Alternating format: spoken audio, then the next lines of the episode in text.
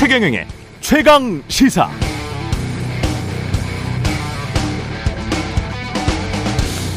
네, 지난 주말 영국의 공영방송 BBC가 전국 장애인 차별 철폐 연대의 지하철 수입이 관련 보도를 했습니다. 한국 언론에서는 잘 안 나오는 지점들이 눈에 띄었는데요.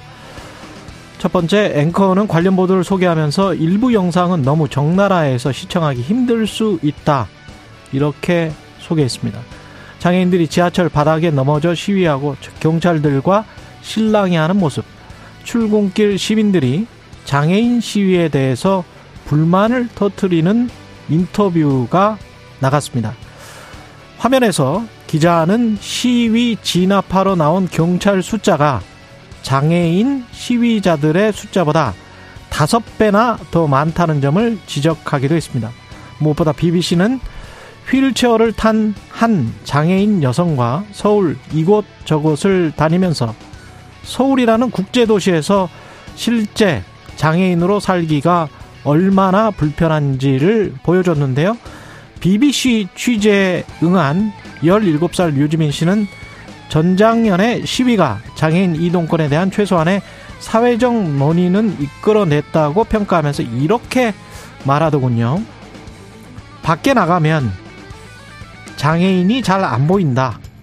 우리는 이 세상에 장애인도 존재한다는 것을 보여주고 싶다.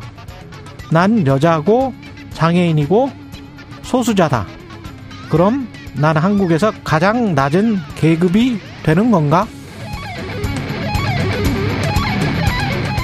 네, 안녕하십니까. 1월 31일 화요일 세상에 이익이 되는 방송 최경령의 최강사 출발합니다. 저는 KBS 최경령 기자고요. 최경령의 최강시사 유튜브로도 실시간 방송하고 있습니다. 문자 참여는 짧은 문자 50원, 긴 문자 100원이 드는 샵 9730 콩오플 무료고요. 오늘 최강시사 대통령실로부터 명예훼손 혐의로 고발당한 민주당 김우겸 의원 연결하고요. 국민의힘 김기현 의원 선거 캠프의 상임 고문이죠. 이인제 전 의원 만나봅니다. 그리고 정청래 의원과 함께하는 정치펀치 준비되어 있습니다.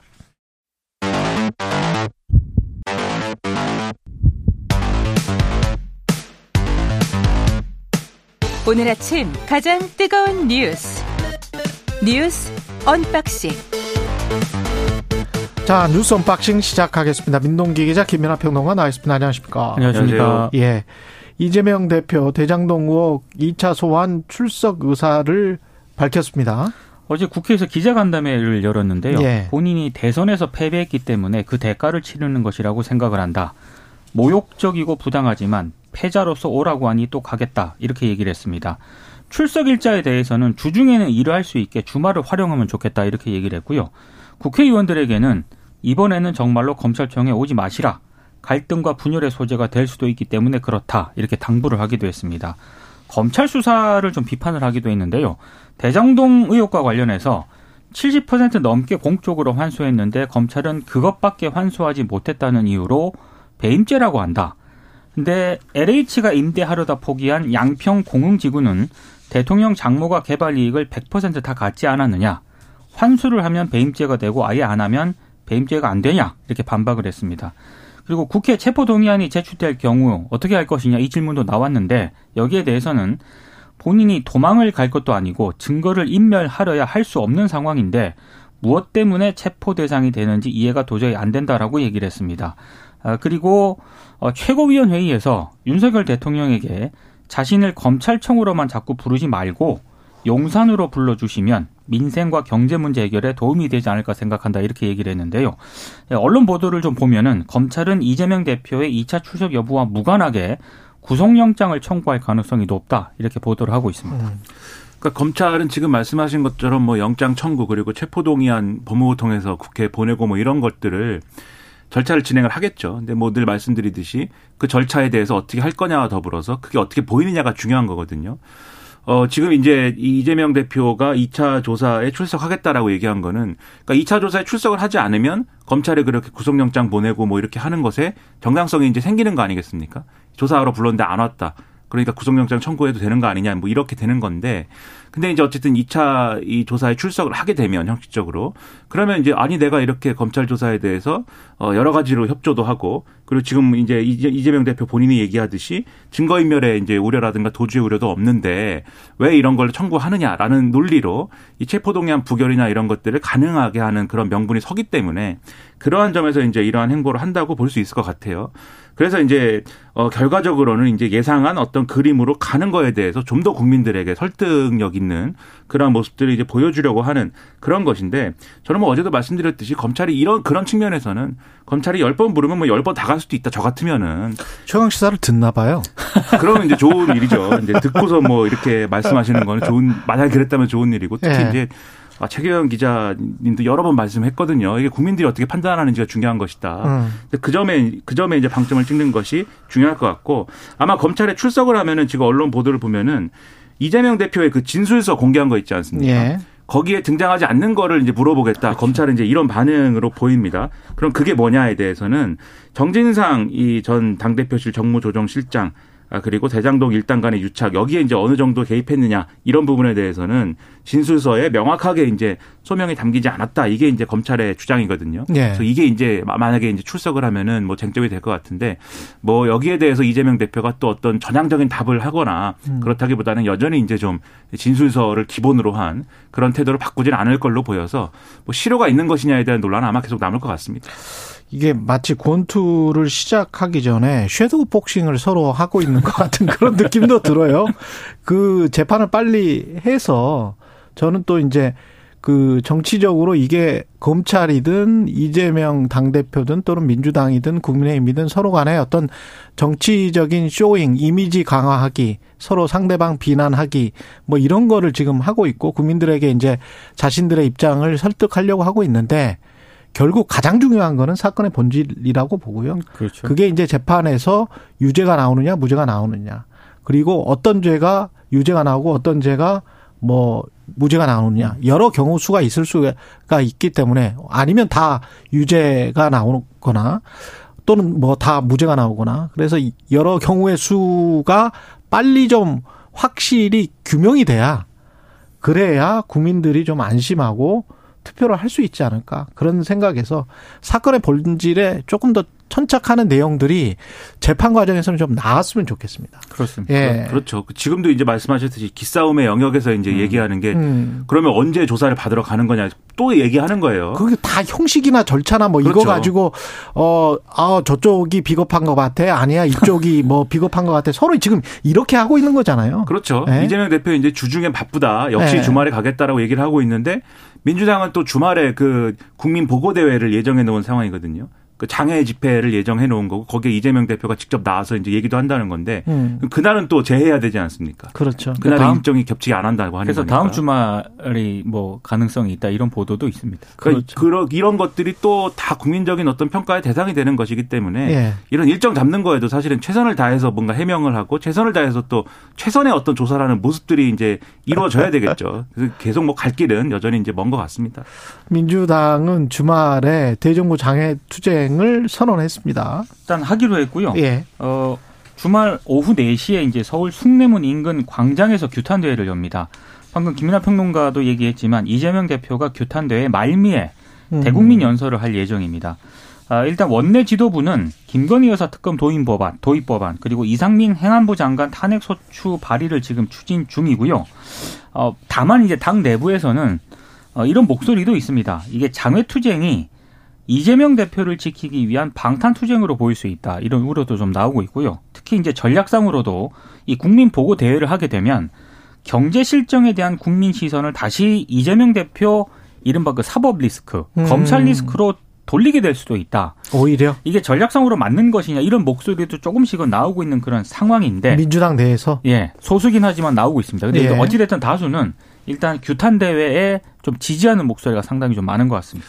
민주당은 뭐든지 이렇게 좀 묶으려고 하는 것은 좀 피해야 될 필요가 있다는 생각이 듭니다. 이 문제와 음. 관련돼서는 무슨 얘기냐면 이재명 대표가 검찰 이제 수사에 나가고 그런 모습이 노출이 되고 여기에 대해서 국민의힘이 막 이제 이제 범죄자 취급하듯이 이렇게 공격하는 거에 대해서 지금 반격하듯이 보이는 것인데 이게 어떤 검찰 조사의 부당함이랄지 그다음에 뭐 이런 것들에 대한 뭐 형평성이랄지 이런 거를 제기할 수는 있겠지만 이걸 이제 이재명 대표에 대한 검찰 수사의 부당함, 그 다음에 김건희 여사 주가 조작 의혹에 대해서 주가 조작에 연루됐다는 의혹에 대해서 당에 이제 TF를 꾸려가지고 거기에 대해서 뭔가 쟁점화하고 또 이렇게 좀 공격하겠다 뭐 이러한 어떤 흐름 여기에 대해서 이제 이상민 행안부 장관에 대해서 이태원 참사 이 어떤 국정조사도 끝났는데 그리고 검찰 경찰 수사도 끝난 상황에 대통령이 뭐 조치가 없지 않느냐 역시 우리는 탄핵 소추안으로 가야 된다. 이렇게 하는 요게 그림이 다 묶여버리니까 마치 이제 이상민 행안부 장관에 대한 어떤 문제 제기라든가 김건희 여사 주가 조작 문제도 결국은 어떤 이재명 대표에 대한 뭐 정략이냐 이제 이렇게 되는 거거든요. 그래서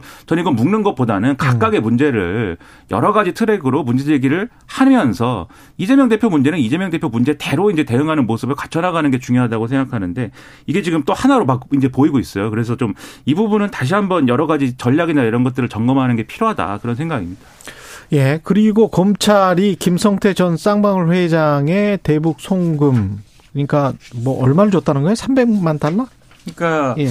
이게 이제 조선 동아일보를 통해서 이제 보도가 된 내용입니다. 뉴스입니까? 어, 일단 쌍방울 그룹의 대급 성공 의혹을 지금 검찰이 수사 중이지 않습니까? 음. 근데 이제 김성태 전 회장으로부터 북한에 총 800만 달러를 송금했다 이런 취지의 진술을 확보했다는 겁니다. 총 800만 달러? 원래는 그 300만 달러, 200만 달러 합쳐가지고 500만 달러 정도를 보냈다라고 하는 게 지금까지 알려진 내용인데 예. 아, 이 외에도 300만 달러를 더 보냈다라는 겁니다. 기존에 알려진 500만 달러보다 더 많은 그런 액수라는 음. 거고요. 아, 김성태 전 회장은 이 추가된 300만 달러에 대해서 민주당 이재명 대표의 방북 경비 명목이었다. 이런 취지로 검찰에 설명을 했다는 게 조선 동아일보 보도 내용을 종합하면 그렇습니다. 그때 방북을 했습니까? 아, 그때 이제 그 그때 상황을 좀좀 상기해 볼 필요가 있는데요. 예. 2018년하고 2019년 경이거든요. 그러니까 경기도가 여러 경로로 이재명 그 당시에는 경기 지사였죠. 예. 방북을 추진을 했다라고 하는데 당시 이제 뭐 문재인 전 대통령하고 김정은 전 위원장하고 음. 김정은 위원장하고 뭐 여러 가지로 뭐 이게 왔다 갔다 하는 그런 분위기가 있지 그, 않았습니까? 그렇죠. 남북 화해 모드. 그렇습니다. 예. 그래서 이재명 대표도 2019년 당시에 김영철 조선 아태 위원장에게 자신을 포함한 경기도 경제 시찰단을 북한에 초청을 해달라. 음. 뭐 이런 편지 형식의 공문도 보낸 것으로 지금 알려졌는데 어찌 됐든 어, 이재명 대표의 방북을 추진을 했고 경기도가 예. 당시 북한이 뭐 퍼레이드와 같은 이벤트 명목으로 돈을 요구를 해서 2019년 말에 김성태 전 쌍방울 회장이 300만 달러를 추가로 전달을 했다. 이렇게 이제 진술을 했다라는 거예요. 음. 그러니까 검찰의 판단은 이렇습니다. 2018년 12월에 당시 김성애 조선 아태위원회 실장이 김성태 전 회장에게 쌍방울이 경기도를 대신해서 경협 비용 50억을 내달라 이렇게 요구를 했고요. 이걸 수락한 김성태 전 회장이 임직원 등을 동원을 해서 2019년 1월경에 북한에 200만 달러를 보내고 역시 같은 해 11월 다시 300만 달러를 보냈다. 이게 이제 검찰의 판단이고 예. 어, 이 대가로 경기도가 이제 남북 경협 비용이라든가 이재명 대표 방북 비용을 대납을 한 거 아니겠습니까? 이게 만약에 사실이라면 그렇게 되네. 그 대가로 김성태 전 회장과 쌍방울 측이 경기도로부터 대북 사업을 위한 특혜를 제공받았는지 지금 조사를 수사를 벌이고 있다. 뭐 이런 음. 내용입니다. 그러니까 이게 뭐 의혹이 사실이냐는 결국 이재명 당시 경기도지사가 이런 사안에 대해서 알았는지 그러니까 어떤 뭐 형식적으로는 비공식적이고 뭐 이면에 의한 뭐 이런 뭐 이 움직임이라 할지라도 어느 정도의 공식성을 갖고 있는 뭐 그런 차원에서 이루어진 것인지가 핵심일 것 같은데 왜냐하면 이제 이 보도에서 저는 좀 의문이 있는 게 있어요. 그러니까 북한에서 이제 요구하는 명분이라는 게 이재명 지사가 방북을 하면은 그러니까 지금 말씀하신 건 이제 퍼레이드를 해야 된다. 퍼레이드와 같은 이벤트 명목으로 돈을 수십억을 요구를 했다는 거거든요. 경기도지사가 경제 시찰단을 이끌고 방북을 했는데 퍼레이드를 하는가 이게 전 좀 의문이고. 그러니까 좀 이상하긴 해요. 그리고 이제 이 다른 이 보도의 내용을 쭉 보면 그 퍼레이드 하는데 뭔 돈이 드냐에 대해서는 벤츠를 준비를 해야 된다. 차량을 그리고 헬기도 준비를 해야 된다. 그 이게 뭐냐 그런 것들이 이 실무적으로 필요한 게 맞냐 이제 이런 의문이 있고요. 그래서 이게 최소한 어, 이게 이재명 지사가 아는 형태로 진행됐다고 하면 어쨌든 무슨 명목으로는 북한이 돈을 달라고 하니까는 돈을 줘야 되겠는데 공식적으로 줄 수 없으니 뭐 이 쌍방울 사람들이 줬다 뭐 이런 얘기가 되는 거겠고 이재명 지사 관계가 없다 그러면은 이 쌍방울 이 전 이 전 회장 등이 어, 대북 로비를 해야겠는데 이 명분을 여러 가지를 뭐 고려할 거 아닙니까? 지금 보도에 의하면 뭐 무슨 말 안장도 주고 뭐 그랬다는 의혹이 있는데 그러니까 여러 가지 명분을 누구한테 북한한테? 그렇죠. 북한에 이제 김정은 국무위원장에게 보내는 뭐 말 안장이 있대요. 그 명품 아, 말말 안장이. 탄다고? 그렇죠. 뭐 그러니까 아, 그것도 김정은 위원장이 말 탄다고? 그것도 최종 확인은 아니고 이게 보도가 네. 있습니다. 그렇습니다. 네. 보도가 막 쏟아져 나오지 않습니까? 그런 것들도 있고 하면은 이 대북 로비의 어떤 뭐 일환으로 뭐 이렇게 명분 삼아서 준 것이고 이재명 지사는 몰랐을 수도 있고 그런 사안이라면 또 이재명 지사의 책임 묻기 어려운 거 아니겠습니까? 당시에 이런 것들을 앞으로 확인을 해봐야 되겠는데 진짜 돈이 건네 갔는지는 확인이 다 된 거예요, 이게? 그것도 이제? 우리가 확인해야죠. 이 보도를 통해서 본 것이죠. 네. 이재명 당 대표나 지금 민주당은 뭐라고 합니까? 여기에 관해서? 그러니까 지금 어처구니 없는 일이다. 이 정도 반응만 있고요. 음. 오늘 동아일보하고 조선일보가 보도한 내용의 상당 부분은 예. 검찰이 확인을 해주지 않으면 이게 보도하기가 어려운 그런 내용이거든요. 예. 그래서 일단 검찰의 시각이 상당히 반영이 된 것이다. 이렇게 보시면 될 것 같습니다. 그래서 이 앞으로 보도 예, 민주당이나 이재명 대표 측에서 어떤 반응을 보일지는 오늘 좀 보시면 될 것 같아요. 근데 뭐 네. 반응은 사실 뭐 황당하다고 하겠죠. 황당하다고 했습니다. 그렇습니다. 근데 이 보도만 가지고 지금 사태의 본질적인 부분은 우리가 지금 요것만 갖고는 알 수가 없다는 말씀을 그렇죠. 제가 드리는 것이고요. 이외에도 이제 뭐 여러 가지 보도가 계속 있어요. 예를 들면은 김성태 전 회장이라는 사람이 뭐, 어, 이, 이 방, 이 중국에서 뭐 이렇게 이 북측 인사를 만난 자리에서 그 자리에서 이제 뭐 이재명 대표하고 통화를 뭐 했다고 주장을 한다. 그러니까 바꿔달라고 해서 잠깐 이제 통화를 했다는 그런 보도도 이화영 있거든요. 부지사가 바꿔달라고 네. 해서. 그다음에 예. 이제 근데 이재명 대표는 그걸 KBS 인터뷰에서 이제 뭐 술 먹다가 통화를 한 번 했다고 하는데 네. 그- 난 기억도 안 난다 뭐 이렇게 얘기를 한 거지 않습니까? 잘 기억나지 않는다. 네. 그렇죠. 그래서 예. 이런 하나하나에 대해서 당장 지금 김성태 전 회장 이 사안에 대해서 이재명 대표를 부르거나 하지 않지 않습니까? 조사를 음. 또 해봐야 되기 때문에.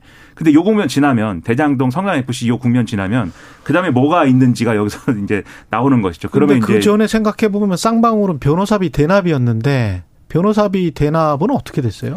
그건 예. 의혹이?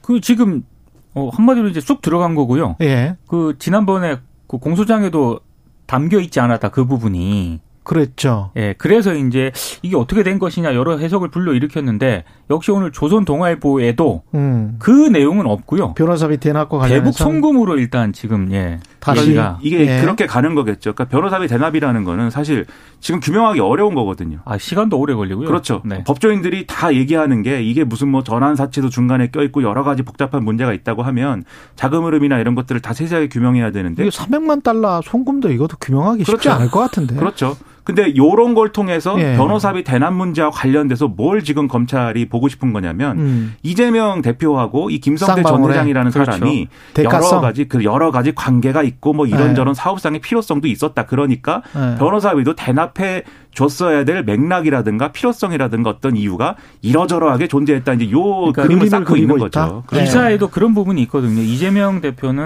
음. 김성태 전 회장을 전혀 몰랐다라고 얘기를 하- 해왔지 않습니까? 예. 근데 이제 기사에 보면은 과연 그렇느냐 이런 맥락도 좀 깔려 있는 것 같아요. 예, 앞으로 좀 지켜봐야 될 것 같고요. 윤석열 대통령이 난방비 지원에 1,800억을 긴급 투입하겠다라고 밝혔고 대통령실은 방송통신위원회를 직접 감찰을 하겠다. 이게 대통령실이 감찰을 하는 거예요? 방송통신위원회를? 예, 직접 감찰에 나선 겁니다. 아. 대단히 이례적인 건데요. 이게 왜냐하면 감사원이 지난해 6월부터 방통위를 상대로 감사를 벌이고 있거든요. 예. 근데 지금 대통령실이 직접 감찰에 나선 건데 이거는 채널A가 보도한 내용입니다. 대통령실 공직기강 비서관실이 이번 주 방통위 관계자를 차례로 불러서 조사하고 있다 이런 내용인데 감찰 조사에서는 2018년 9월 문재인 정부 당시 임명된 유시춘 EBS 이사장 있지 않습니까? 이 선임 과정이 적절했는지를 집중적으로 들여다보고 있다 이렇게 음. 이제 보도를 했고요. 어, 사실 이 유 이사장의 임기는 어, 2024년까지인데 예. 아무래도 이 적절성 여부를 좀 들여다보겠다라고 지금 판단을 한 것 같아요. 어, 지금 국민의힘의 전신인 자유한국당 같은 경우에 2018년 이 유 이사장이 2017년 대선 당시에 정치 문학의 원로 4인방으로 문재인 캠프에서 활동을 했는데도 불구하고 어, EBS 이사장으로 선임이 됐다라고 하면서 음. 당시 공무집행방해 혐의로 고발을 했거든요. 그랬었군요. 근데 이게 검찰이 무혐의 처분을 했습니다. 그때는 예. 근데 이제 이거를 다시 들여다보겠다라는 게 이제 대통령실의 입장인 것 같아요. 예. 근데 요 사안이 문제면 이제 요 사안에 대해서 그러면 맞는지 틀리는지를 따져보는 게 필요할 텐데 지금 음. 전반적으로 방통위에 대한 뭐 감찰이라든가 또 감사원 감사라든가 이런 것들의 방향이라는 건 좀 전방위적인 측면이 있는 걸로 보이거든요. 음. 그러니까 이거 유시춘 이사장에 대한 건도 그렇고 이게 과거에 이제 나왔던 얘기라는 걸 지금 말씀해 주셨지만 법상의 얘기가 되는 이제 뭐 뭐이 당원의 신분을 상실한 지 3년이 지나지 않은 사람 등에 해당하는 건지를 한번 들여다 봐야 되는 건데 그 당시에 정당들은 우리 당원이 아니다라고 회신을 다 했단 말이죠. 그러니까 그런 것들이 맞는지를 다시 한번 뭐 필요성이 있다면 들여다 봐야겠지만 예. 이걸로 끝나는 게 아니라 예를 들면은 종편 재승인과 관련된 문제와 관련돼서도 이제 지금 수사가 진행 중인 상황인 것이고 여러모로 이제 방통위원장이 전 정부에서 임명된 사람이어서 이 지금 이제 업무 보고나 이런 것에 대상도 지금 안 돼 있는 상황이고 국무회의도 안 부르는 거 아닙니까? 네. 이런 상황에서 이제 대통령실이 직접 감찰을 한다는 것까지 다시 이제 이 맥락 속에 들어가 버리면 그럼 이게 뭐 전 정부 인사 쫓아내는 거 아니야? 얘기가 이렇게 될수 그러니까 있는 거거든요. 언론들의 해석은 결국에는 한상혁 방통위원장의 사퇴 압박 강도를 높이고 있는 것 아니냐. 왜냐하면 감사원이 감사를 하고 있고 초점은 방통위원장이다. 그렇습니다. 그리고 국무조정실도 네. 방통위 감찰에 착수를 했거든요. 근데 감사원하고 국무조정실에 의해서 대통령실까지 지금 방통위를 압박을 하니까 그 세 군데에서 지금 감찰을 하는 거네. 그렇죠. 그렇습니다. 네. 그 이렇게 가면은 사실 방통위가 예를 들면은 뭐 방통위원장이 예를 들면 그만두거나 또는 뭐 다른 이유로 인해서 직을 유지하지 못하게 될 경우에 그럼 이제 정부에 이제 좀 가까운 인사가 또 방통위원장 될 것이고 음. 그 다음에는 방송계에는 어떤 뭐 상황이 일어나느냐 뭐 여러 가지 그렇죠. 방통위원들이 바뀌면 또 이제 공영방송의 이사진들이 바뀔 수가 있기 때문에 예. 여러 여러 가지 수를 보고 있는 것 아닌가라는 정치적인 해석이 나오고 있습니다. 그렇죠. 그런데 예. 이제 오해이길 바라고 예. 그런 오해가 없도록 음. 네. 문제가 되는 것만 잘 해결해 줬으면 좋겠습니다. 뉴스 unboxing 민동기 기자 김민아 평론가였습니다. 고맙습니다. 고맙습니다. KBS 1라디오 최경영의 최강시사 듣고 계신 지금 시각 7시 41분입니다. 오늘 하루 이슈의 중심. 당신의 아침을 책임지는 직격 인터뷰. 여러분은 지금 KBS 일라디오 최경영의 최강 시사와 함께하고 계십니다. 네, 대통령실이 어제 민주당 김의겸 대변인을 명예훼손 혐의로 고발했습니다. 대통령실이 현역 국회의원 의혹 제기에 법적 대응을 한 게 이번이 두 번째인데요. 김의겸 대변인 전화로 연결되어 있습니다. 안녕하세요, 의원님. 네, 안녕하세요. 어떤 말을 했고 어떤 부분을 대통령실이 문제를 삼은 걸까요? 네. 지금 도이치모터스 주가 조작 사건의 재판이 진행 중입니다. 네. 아, 여기에서 그 도이치모터스와 관련된 아, 혐의 중의 하나로 우리 기술이라고 하는 새로운 아, 작전 의 혐의가 아, 법정에서 드러났습니다. 그래서 제가 그걸 논평을 통해서 어, 수사를 촉구를 했는데 에, 그걸 문제 삼아서 그게 김건희 여사의 명예를 훼손했다 라고 해서 어제 고발을 했습니다. 대통령실이 정확하게 어떤 워딩, 어떤 단어를 문제 삼은 건지 그게 좀 궁금하거든요. 혹시 아실까요? 네, 네. 어, 어제 제가 어, 용산 대통령실의 네. 입장을 보니까 음. 제가 어, 주가 조작에 관여한 혐의가 있다. 예. 아, 이렇게 제가 논평을 냈는데, 음. 아, 이게, 어, 김건희 여사가 주가 조작에 가담했다라고 하는, 가담했다라고 단정적으로, 어, 비난을 했다. 이렇게 지금, 아, 말을 하고 있습니다. 어, 그런데, 예. 제가 말씀드리고 싶은 것은, 이게 지금 제가 만들어낸 말이 아니고요. 예. 어, 재판 과정에서 어, 판사와 검사들이 재판 과정에서 이 문제를 직접 거론을 했습니다. 음. 그러니까 예를 하나만 들면 어, 재판장이 이렇게 말을 해요.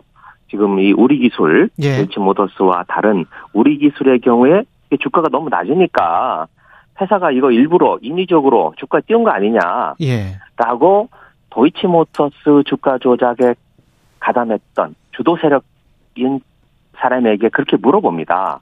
그랬죠. 아, 예. 네, 검사도 비슷한 질문을 하고요. 음. 그걸 어 물론 제가 재판을 직접 보지는 않았습니다. 하지만 에, 뉴스타파의 시민보 기자, KBS 출신이시죠. 예. 어 시민보 기자와 어, 뭐, 이분은 지금 KBS의 홍사원 기자와 더불어서 도이치모터스 주가 조작 사건을 가장 오랫동안, 가장 심층, 심층적으로 보도를 해온 기자와 언론사입니다. 어, 저도 그분들에게서 많이 배우고, 어, 이 사건을 저도 추적을 해오고 있는데, 그 보도를 근거로 해서 제가 논평을 낸 겁니다.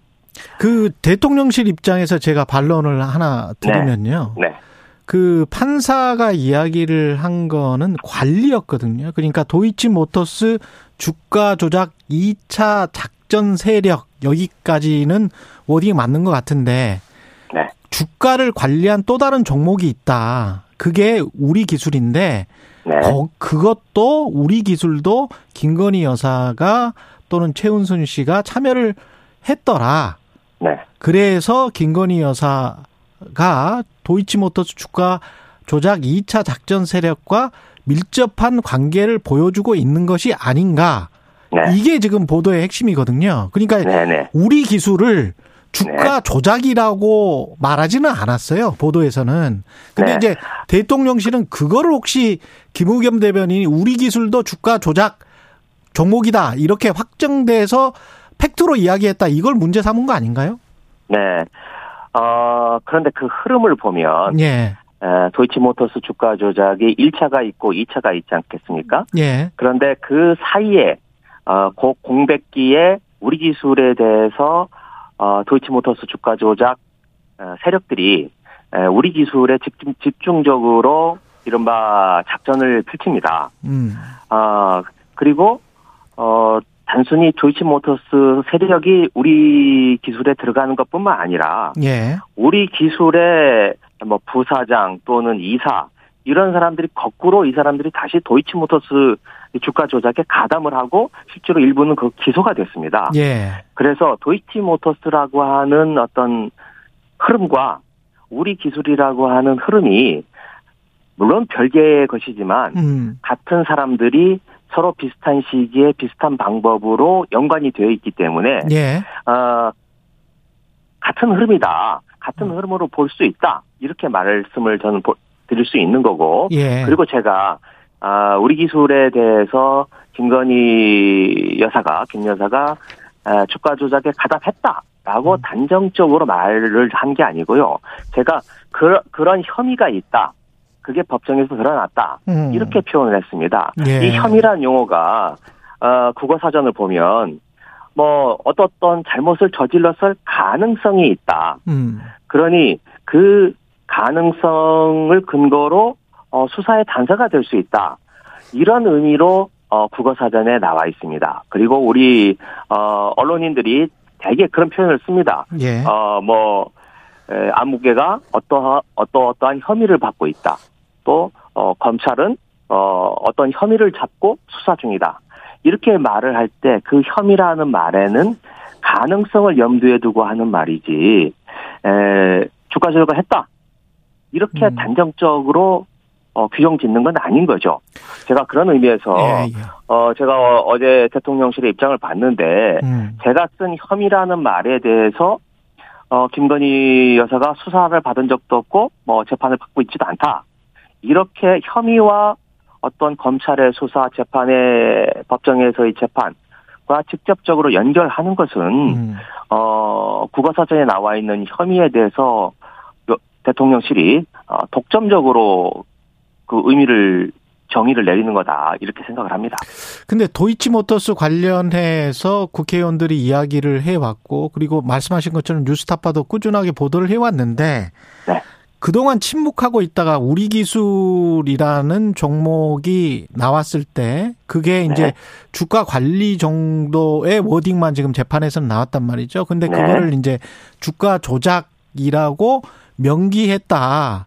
이, 네. 이 팩트 하나만 가지고 지금 허위 사실로 그 명예훼손으로 이렇게 이야기를 하고 있는 거 아닐까요? 어떤 약한 고리다라고 생각한 거 아닙니까? 대통령실은?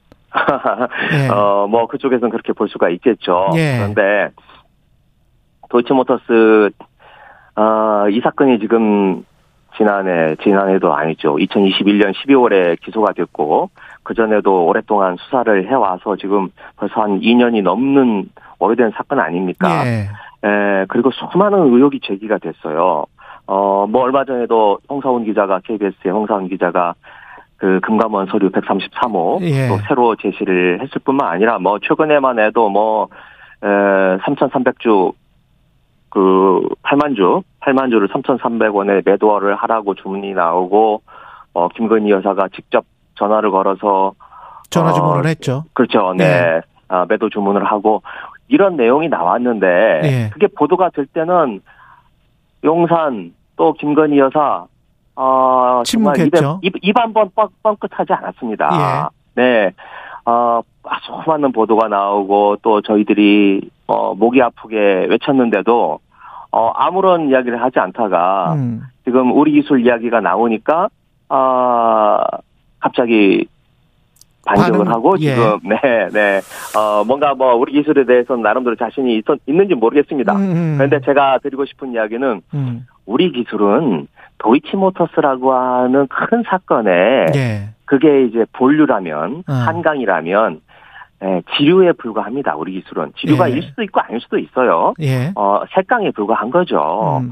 어, 그런데 지금, 어, 너무 검찰이 수사를 하지 않고 또 용산이 아무런 대꾸를 하지 않으니, 에, 지금 제기되고 있는 새로운 의혹들에 대해서 저희들은 계속적으로 문제를 제기할 수밖에 없는 상황인 겁니다. 대통령실에서 도이치모터스 주가 조작 의혹 사건과 관련해 김건희 여사의 연루 어, 사실이 재- 공판 과정에서 계속 드러나고 있는데 이걸 네. 어떻게 명확하게 해명을 해야 된다. 그리고 검찰은 소환을 해서 조사를 해야 된다. 이 입장이죠, 지금 민주당은. 그렇죠. 그런데 아무런 그동안 수많은 의혹이 제기가 됐지만, 아, 대통령실에서는 아무런 이야기를 하지 않고 있고요. 예. 어, 특히 검찰도 한동훈 법무부 장관 같은 경우에 음. 지난해 7월입니다. 그러니까 벌써 몇 개월 전입니다. 예. 그때 대정부 질문과 대정부 질문과 또 국회 상임위에서 이렇게 이야기를 했어요. 이 사건은 오랫동안 수사를 해왔고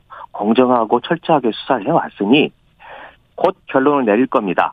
어. 김건희 여사와 관련해서 어, 이렇게 이야기를 한 게 그게 지난해 7월입니다. 예.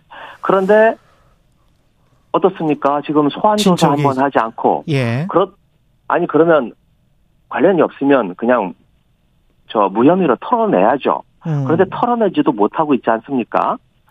그리고 김건희 여사와 관련된 혐의는 수사를 했던 검사들이 아, 아주 간접적이고 그리고 은유적으로 의, 우회적인 방법으로 김건희 여사가 관련돼 있을 가능성을 법정에서 계속 제출을 하고 있어요. 알겠습니다. 그 네. 특검을 해야 된다고 보십니까? 1심 재판이 아직 안 끝났는데 어떻게 보세요? 네, 네, 1심 재판과 관계없이 예. 어, 1심 재판에서는 아직 김건희 여사가, 어, 저, 기소가 되지 않았으니, 예. 예, 김건희 여사 와의 관련성에 대해서 특검을 해야 되고, 또 이미 2월 10일이면 예. 선고가 납니다. 아, 2월 10일이면 나니까. 네네. 권호수 회장을 비롯한 지금 9명이 기소가 됐는데, 그 9명에 대한, 어, 선고가 2월 10일이면 나니, 예. 어, 어, 여- 이어서 이 특검을 통해서 도이치모터스, 특히 김건희 여사의 어, 연루 의혹을 철저하게 규명할 필요가 있다고 생각합니다. 20초밖에 안 남았는데요. 어, 네. 그거 어떻게 생각해서 법사위원장이 김도우 의원인데 가능하겠습니까? 현실적으로. 네, 뭐 여러 가지 절차적으로 쉽지는 않습니다만은 예. 현재 당의 원내 지도부 그리고 지금 최근에 테스크포스가 마련이 됐습니다. 예. 아 여기에서 이 김건희 특검의 불씨를 알겠습니다. 살리고 예. 네, 에, 법적으로 여기까지 처리할 수 듣겠습니다. 있도록 네, 민주당 노력하고 김의겸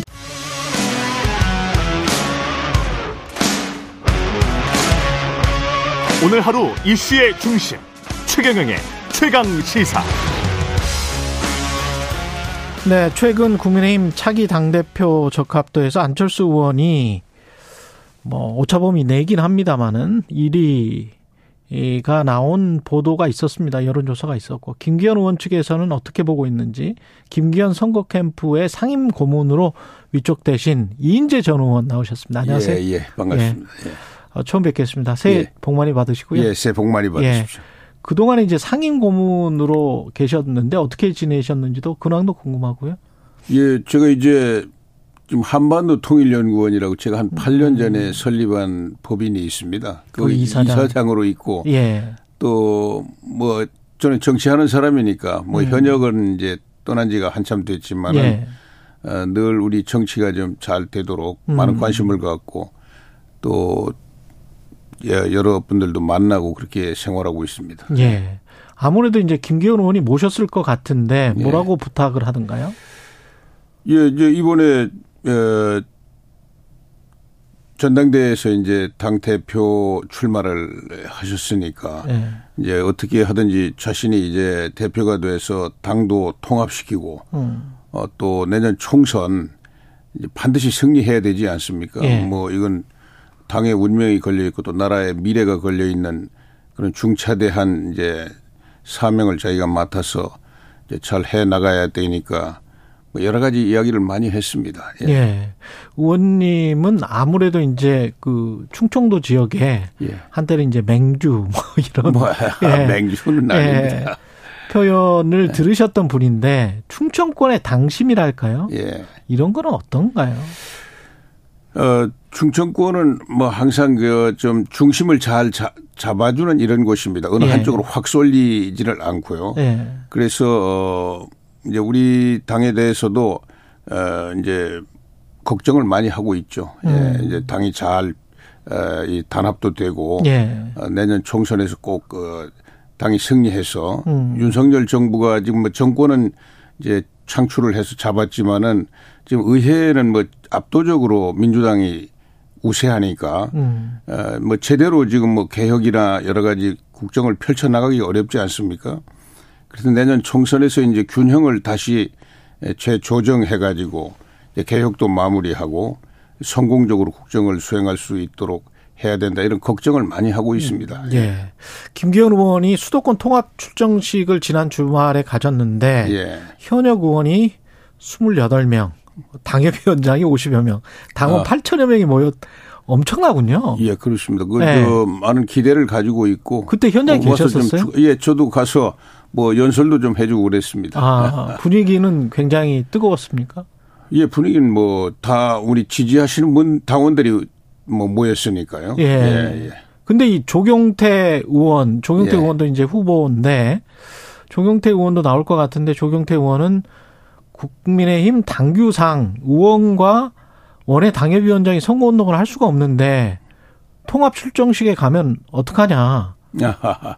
근데 이제 선거 예. 운동을 이제 직책을 맡아가지고 하는 거는 이제 금지하고 있지만은 음. 뭐 이제 정치인으로서 자신의 정치적인 의견을 아, 이야기하는 의견 표명은. 뭐 그런데 참여해서 격려해주고 하는 거, 그거는 뭐 금지하는 게 아니죠. 아, 그렇습니까? 예, 예, 예. 당원이나 당규에도 이거는 뭐, 그렇습니다. 뭐 명확히 예. 규정이 안 예, 돼 있나 보죠. 그렇습니다.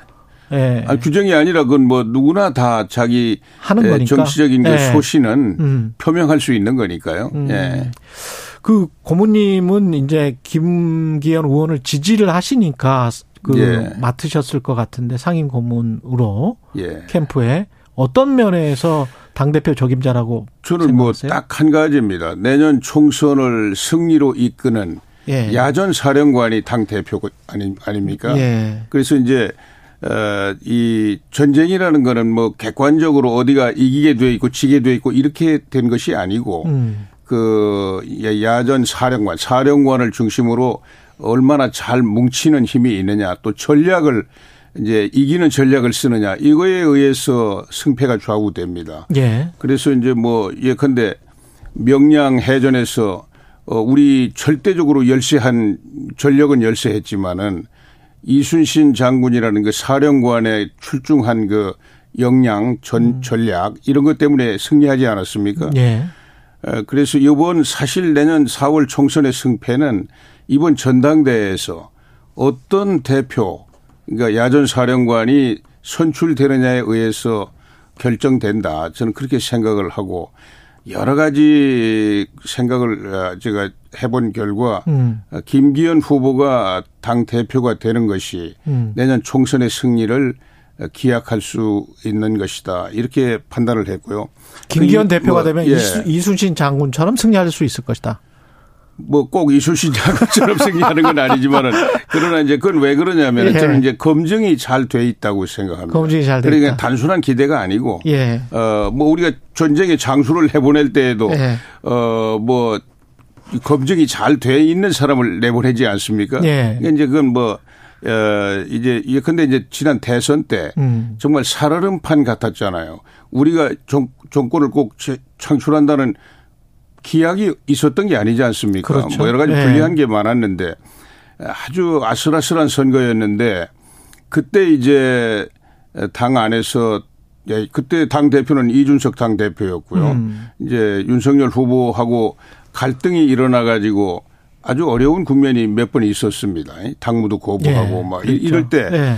이렇게 파열음이 일어나고 할 때 소리 없이 전광석화처럼 음. 그걸 수습을 해가지고 음. 어, 후보와 당 대표가 다시 손을 잡고 그래서 전화 위복을 만들어 가지고 승리를 가져오는데 결정적인 역할을 한 사람이 바로 당시 원내 대표였던 김기현 어, 음. 후보였죠. 예. 그래서 그렇지만은 그렇게 그런 그 결정적인 공을 세웠지만은 공을 내세운 일이 한 번도 없지 않습니까? 음. 그 김기현 후보는 그렇게 겸손하고 뭐 그래서 웬만하면 뭐 내가 저 1등 공신이다. 또 뭐 대통령에 내가 제일 저 가까운 사람이다. 이렇게 내세울 수도 있었지만은 전혀 그렇게 하지 않았어요.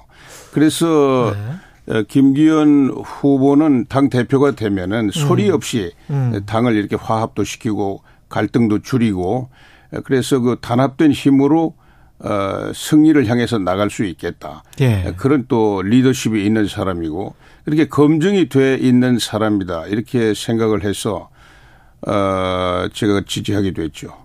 근데 그 총선에서 김기현 의원이 당 대표가 되면 지금 뭐 얼굴이다, 장군이다 이런 말씀을 하셨는데 중도 확장성에 대해서는 의- 의문을 표시하는 분들이 꽤 있는 것 같던데요, 국민의힘 내부에서도. 어, 근데 그 부분은 이제 네. 뭐 하- 학문의 세계에서는 뭐 이제 자, 이제 이 보수가 있고 진보가 있고 중간에 중도가 있다 이렇게 뭐 정책 가지고는 뭐, 그- 뭐 그렇게 이야기할 수가 수 있는데 있겠죠. 네. 사실은 이 정- 선거에서는 예.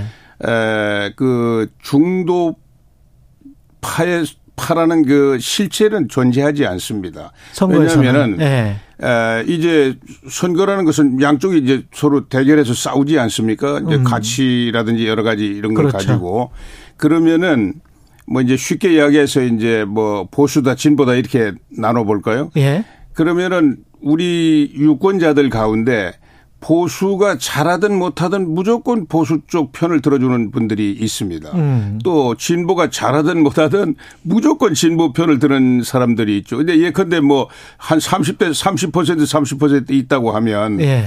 그분들은 이제 고정층이죠. 고정 지지층입니다. 예. 그런데 이제 중간에 40%는 그때 그때 사회 경제적 분위기에 따라서 보수 쪽을 지지할 수도 있고 음. 진보 쪽을 지지할 수도 있고 그래서 그 층을 중도층이라고 하는 것은 좀 어, 정확한 표현이 아니고요. 부동층이라고 합니다. 음. 부동층. 예. 그러니까 떠서 움직이는 층입니다. 예. 그리고 이제 영어로는 뭐 스윙 보우터스, 보우터스라고 그러죠. 예, 그렇죠. 예. 그런데 이제 그분들은 그러면은 에, 이 보수면 보수가 아주 이 좋은 정책을 가지고 좋은 그 리더십을 가지고 음. 이 힘을 내면은 그쪽으로 매력을 느껴서 이동을 하는 것입니다. 또 진보가 잘하면 또 그쪽으로 이동을 하는 것이고요. 예. 그런 것이지 중도를 따로 이렇게 가서 뭐 어떻게 뭉쳐가지고 이쪽으로 끌고 오고 저쪽으로 끌고 가고 이런 예. 거는 이 정치 현실에서는 없는 일이죠. 에, 그러면- 그래서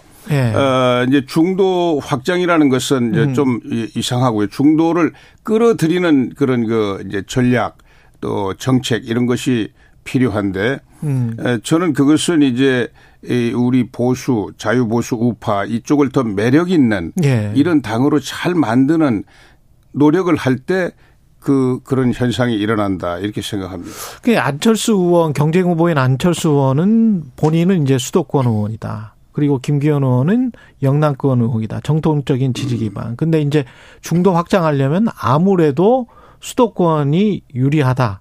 그리고 이미지가 예. 본인이 중도 확장에 유리하다. 뭐 이렇게 지금 주장하고 예, 있는 건 우선 그 이제 수도권 이야기를 예. 하는데 수도권 대표로 이야기를 예. 하는데 물론 이제 수도권에 이제 국회의원이 한 반이 수도권에 몰려 있으니까 음. 뭐 영남이나 뭐 호남이나 이런 데서 뭐 얼마를 얻느냐 이게 이거 가지고 승부가 결정되지 되는 건 음. 아니지 않습니까? 예. 왜냐하면 뭐 어차피 영남은 지역 정서가 이제 예, 우리 보수 쪽에 에, 텃밭이니까 음. 우리 당 국회의원이 뭐 다는 아니더라도 뭐 거의 다 90% 이상 나오게 돼 있고요. 또 이제 호남은 뭐 다 민주당 아닙니까? 100%가. 우리 당이 뭐 하나 얻으면 뭐 잘 얻는 거죠 한석을. 그러나 이제 이 반 정도 있는 수도권에서 우세를 잡지 못하면 그러기 때문에 승리할 수가 없습니다. 그래서 그렇죠. 그런 충정은 제가 이해를 하는데 예. 수도권에서 활동하는 사람이 대표가 돼야 수도권 유권자들의 지지를 더 많이 끌어낼 수 있다. 이거는 이제 사실은 아니죠. 왜 그러냐면은? 예. 수도권이라고 하는 지역은 정치 정서와는 아무 상관이 없습니다. 영남은 지역 정서라는 게 있지 않습니까? 호남도 지역 정서가 있고 또 충청도 어느 정도 지역 정서가 약하지만은 있습니다. 그리고 그 지역 정서가 투표에 어떤 지배적인 영향을 미친단 말이에요. 정도에 차 음. 따라 차이가 좀 있지만 그러나 네. 나는 수도권에 살고 있으니까 수도권 정서를 가지고 어디를 해야 되겠다. 이런 사람은 수도권 정서라는 거는 만, 없죠. 만 예. 명이 하나도 없는 거죠. 예, 그러니까 예. 수도권은 영남이나 호남이나 충청 같은 또 하나의 지역이 될 수가 없는 것이죠. 음. 그러면 이제 수도권에는 영남 출신, 호남 출신, 충청 출신, 또 강원 출신 이런 지방 출신들이 모여서 이렇게 모여서 살고 있지 않습니까? 그러니까 여기서는 지역 어, 정서를 가지고 뭐 수도권 어, 사람이 대표가 돼야 된다. 이건 마, 에, 맞지 않는 이야기고요. 그렇군요. 어, 다만 예. 이제 사회 경제적으로 여기는 이제 투표를 할때 음. 지역 정서 뭐, 뭐 지역 출신에 따라서 지역 정서가 좀 없는 건 아니겠지만은 그거보다는 사회 경제적인 이익, 이해관계 또 자기들의 욕구 이런 거에 따라서 이제 움직일 가능성이 많은 것이죠. 예. 김기현 의원이 철새 정치하거나 이- 이- 여기저기 기웃거리는 정치 인생 안철수 의원을 겨냥해서 이렇게 이야기를 한 것 같은데 그 당내 입지가 안철수 의원이 아직 약합니까? 뭐 그거는 뭐 움직 그 부정할 수 없는 현실이죠. 왜 그러냐면은 이제 안철수 후보는 음. 정치를 시작할 때부터 예. 이 자유 보수 우파 진영이 아니고 반대 진영에서 예. 쭉 정치를 해오지 않았습니까? 예. 그리고 이제 지난 대선 때 음. 비로소 이제 그 진영을 떠나서 아, 우리 자유보수 우파 진영으로 돌아왔 들어왔죠. 예. 그 언제 뭐 얼마 되지 않습니다. 그렇기 때문에 여기서 이제 더 뿌리를 내리고 신뢰를 키우고 예. 어 이렇게 하는 데는 시간이 좀 더 필요하겠죠. 본인의 노력도 필요하고. 사실은 근데 의원님도 이제 피닉제라고 굉장히 좀 아, 저는 뭐 저는 원래 시작을 이쪽에서 했는데 예. 중간에 이제 다른 어, 이제 아 시작을 에, 여기서 도전의 길을 했었다. 이제 좀 걷다가 방황했다가 이제 다시 방황했다가. 돌아왔습니다만은 예. 뭐 이제 안철수 후보는 처음 시작부터 이제 에, 저쪽에서 했기 그쪽에서 때문에 한 거기 예, 근데 때문에. 뭐 제가 볼 때는 음. 그분은 태생적으로 자유주의자입니다. 음. 그래서 처음부터 이쪽 진영에서 에, 정치를 했으면 참 좋았겠다 이런 생각을 하는데 예. 하여튼 뭐 결과적으로 저쪽에 있었지만 지난 이제 대선 때 예. 그 어려웠던 선거 국면에서 음. 예, 자유보수 우파 진영하고 단일화를 하고 이쪽으로 돌아오게 된 것을 저는 아주 뭐 축하해 주는 사람입니다. 예, 예. 나경원 전 의원이 이제 불출마를 예. 하게 됐는데요. 예. 그 전에 이제 상황을 보면은 경선 룰이랄지 유승민 전 의원을 겨냥한 것 같은 그런 것들 나경원 전 의원도 대통령실이 좀 개입하는 듯한 그런 양상 그래서 그게 오히려 경선 그리고 전당대회의 분위기를 좀 위축시킬 수 있다 이렇게 지적하는 분들도 있더라고요. 뭐 그렇게 생각하시는 분들이 많이 있습니다. 예. 많이 있고 어뭐 그 이제 그런 면도 뭐 있- 없었던 게 아니죠. 예. 그러나 이제 나경원 의원은 이제 우리 우리 당또 음. 우리 진영의 아주 소중한 정치적 자산입니다. 예. 그리고 이제 상당히 지도적인 위치에 있는 분이고요.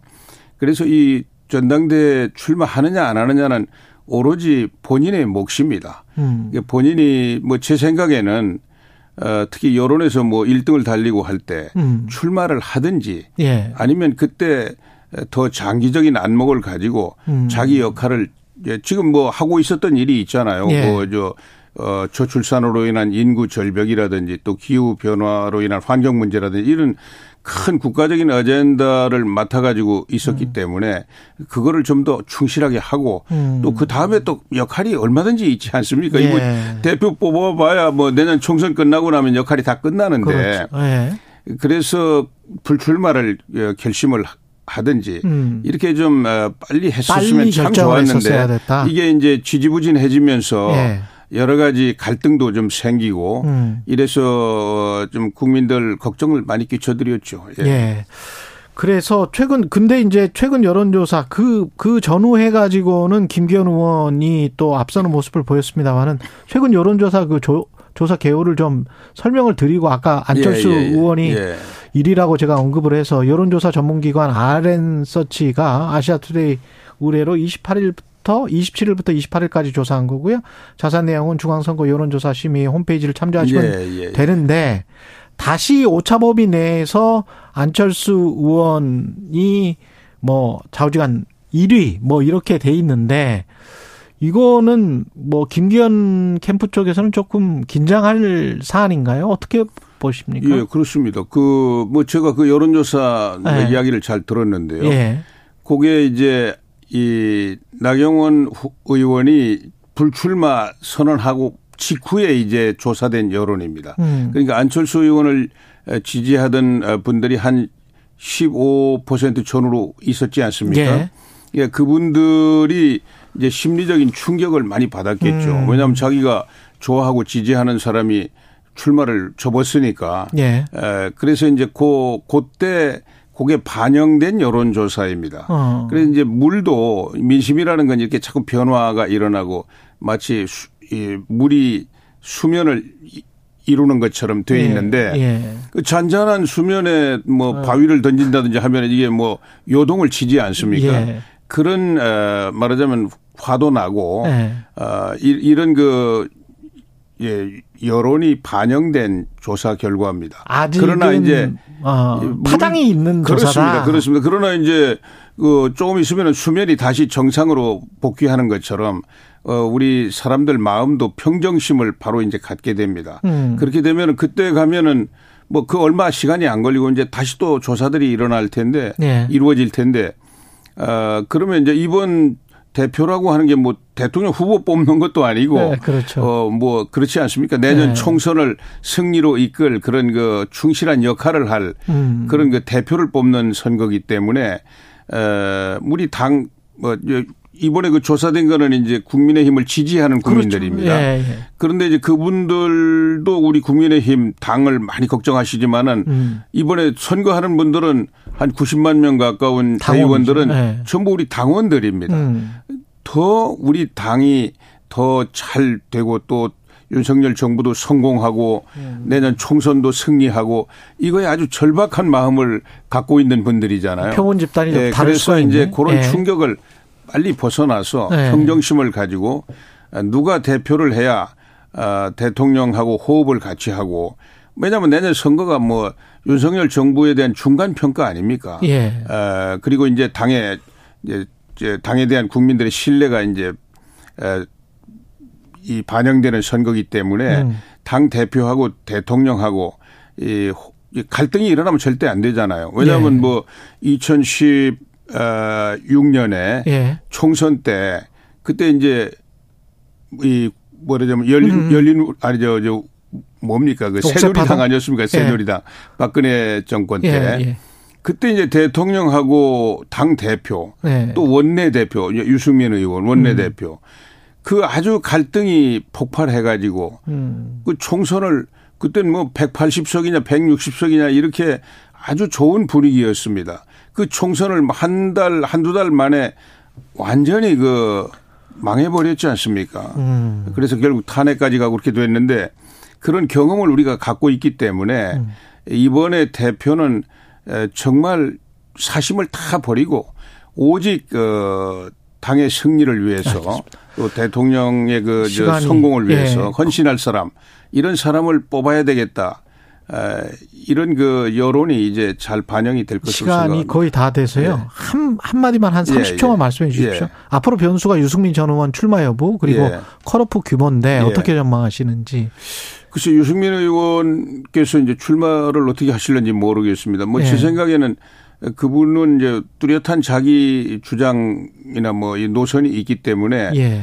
에, 뭐 출마해서 이번에 음. 다 녹여가지고 음. 어, 누가 대표가 되든 되면은 또 다 통합하는데 이렇게 음. 하면은 이제 내년 총선 승리를 위해서도 도움이 될 것 같은데 예. 그건 뭐 본인의 몫입니다. 예. 알겠습니다. 여기까지 듣겠습니다. 예, 예, 예. 김기현 캠프의 이인재 상임 고문이었습니다. 고맙습니다. 예, 예, 감사합니다.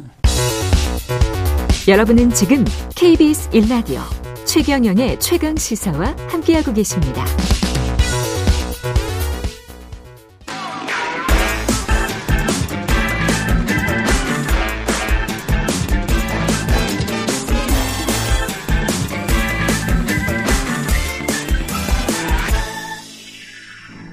네, 최경련의 최강 시사 듣고 계십니다. 한 번 더 뉴스 진행하겠습니다. 오늘은 정은정 작가와 함께합니다. 안녕하십니까? 네, 안녕하세요. 양국관리법이 어제 국회에서 부의 이 예. 부의라는 게 뭐죠? 뭐 그러니까 이제 토의에 올리겠다. 그러니까 토의에 올리겠다. 예, 해보겠다 예. 이렇게 얘기죠. 본회의에 네, 본회의를 열고 어제 음. 재석 165명 가운데 찬성이 157명, 반대가 6명, 기권 2명으로 이 양곡관리법 일부 개정 법률안이 본회의 부의의 건으로 가결이 되었는데요. 여당은 반발했겠네요. 예, 모두 다 퇴장을 했습니다. 예. 그래서 일종의 어떤 단독 상정처럼 되어버렸는데요. 어, 그래서 이제 김진표 국회의장이 제발 간곡히 이렇게 호소한다. 해- 합의해라. 그리고 농민들의 어떤 생존이 걸리지 않았냐 네. 이렇게 했는데 전망이 이렇게 좋진 않네요. 양국관리법이 정확히 어떤 내용을 담고 있나요? 예, 양곡은 즉 식량이 되는 곡물이잖아요. 그렇죠. 예, 그래서 당연히 이제 쌀 자체를 의미를 하는데 음. 이게 너무 시중 가격보다 너무 떨어지거나 그리고 어떤 생산량의 그 예측보다 너무 많이 과잉 생산되면 시장 격리 제도를 그러니까 시장에서 격리하는 제도를 정부가 이렇게 예산을 써서 하는 제도인데요. 이 양곡 관리법은 사실 새 정부 들어서 이렇게 여야 쟁점이 되었지만 예. 본래 쌀값을 최소한도로 지지해주는 변동 직불제가 2020년에 폐지가 됐습니다. 그때 농민들에게 시장 격리제를 잘 실시할 테니 걱정 말라 하면서 이야기했던 것이 바로 음. 농식부부였거든요. 근데 그렇네요. 예, 근데 정부가 바뀌면서 이렇게 입장이 또 변해버린 거죠. 그 농민들 입장에서는 좀 답답할 것 같고 네네. 쌀 소비자들 입장에서는 별로 지금 안 먹기 때문에 네. 뭐 이게 꼭 필요한가 이렇게 생각하시는 분들도 있을 것 같긴 합니다. 예, 지난해 기준으로 국민 1인당 쌀 소비량이 56.9kg 그러니까 하루에 공깃밥 두 개를 먹지 않는다고 합니다. 예. 뭐 근데 하지만 이 세계 식량 가격이 급등했었잖아요. 근데 음. 우리나라에서 유일하게 자급을 하고 있는 식량이기도 하고요. 이게 또 쌀이 갖는 상징성이 있죠. 또 고령의 농민들이 가장 자신감 있게 지을 수 있는 농사기도 하고요. 예. 밥심이라는 것도 좀 있긴 해요. 네네. 그렇고 예. 또 쌀이 쌀이 굉장히 정치적인 존재죠. 그동안 오랫동안 한국이 그렇죠. 쌀 중심으로 어떤 농업 정책을 짜왔고 예. 농민들은 또 거기에 발 맞춰서 온 건데 이제 와서 계속 이렇게 팔리지도 않는 쌀을 자꾸 농사를 지으 면 어떻게 하느냐 이렇게 이야기하는 건 주- 부당하다 이렇게 이야기하고 있죠. 다른 측면에서 경제적인 측면은 그렇고 식량 네. 안보 측면에서도 좀 어떻게 생각해 볼 여지가 있나요? 예, 지금 OECD 그 38개 국가 중에서 우리나라가 이 2천만 명의 나- 인구가 있는 그 네. 큰 나라 중에서는 그 곡물 자급률이 최하입니다. 그래요. 예, 예. 19.3%거든요. 음. 그러니까 상당히 위험한 상황인데요. 국회 입법조사처의 이 최근 나온 식량 자급률 목표 제론 보고서에서 보면 현실적으로 이렇게 일정 규모 이상의 인구와 소득 수준을 갖춘 국가는 이 반드시 어떤 식량 자급률에 대해서 신경을 써야 된다는 거죠. 그러니까 음. 외국에서 들여오는 것도 신경을 써야 되지만 무조건 이렇게 수입에 의존할 수도 없기 때문에 이 국내의 어떤 자급률을 좀 꾸준히 장기적인 관점에서 봐야 되는데 예. 지금은 갑자기 양국관리법이 포퓰리즘이다 아니다 이거는 식량 안보다 이렇게 하면서 여야의 정쟁거리가 되는데요 식량 자급은 사실 여야를 떠나서 무척이나 중 요한 문제잖아요 예. 예 그래서 좀 장기적인 관점에서 쌀 말고도 밀, 콩 등등 다양한 어떤 곡물을 두고 이 식량 자급률 문제에 대해서 좀 고민을 해야 될 것 같습니다 예. 써니 강님은 농업이 최고의 보루다 이런 말씀을 해주셨고요. 네. 다음 소식 보겠습니다. 요즘 군대는 군대가 아니다. 네. 라고 라떼 시절을 말씀하시는 분들도 있지만 어, 진행자님도 혹시 그런 말씀하시는 거 아닙니까? 아? 저는 그렇지 않습니다. 아 그렇습니까? 저는 군대를 좀 편안하게 갔다 온 아, 사람이기 때문에. 예. 예. 어, 뭐 그런 말 있지만 여전히 개선할, 것들이 많은가 봅니다. 개선할 게 많아요. 예, 예. 장병들 봉급도 오르고 예. 군대 급식도 많이 나아졌다고는 하지만 신병들의 훈련소 상황은 그렇게 나아지지 않았나 봅니다. 논산 훈련소는 그대로입니까? 네, 예. 그 국가인권위가 이번에 처음으로 군부대를 직접 방문해서 조사를 했는데요. 예, 특히 이 해- 육군, 육군 과 해병대 신병 훈련소에 대해서 좀 여러 가지 개선 조치를 권고를 했습니다. 음. 일단은 이렇게 보게 되면은 훈련병 생활실이 너무 좁다라는 거죠. 1인당 이 수용 면적 10제곱 미터 이상의 적정 규모를 확보하라라고 얘기했는데 1인당 뭐한세평 정도 네, 되네요. 이게 주한미군이나 그리고 일본 자위대보다 훨씬 더 이 좁다라고 이야기를 하고 네. 근데 있고요. 그것도 안 된다는 거잖아요, 지금. 네, 그렇죠.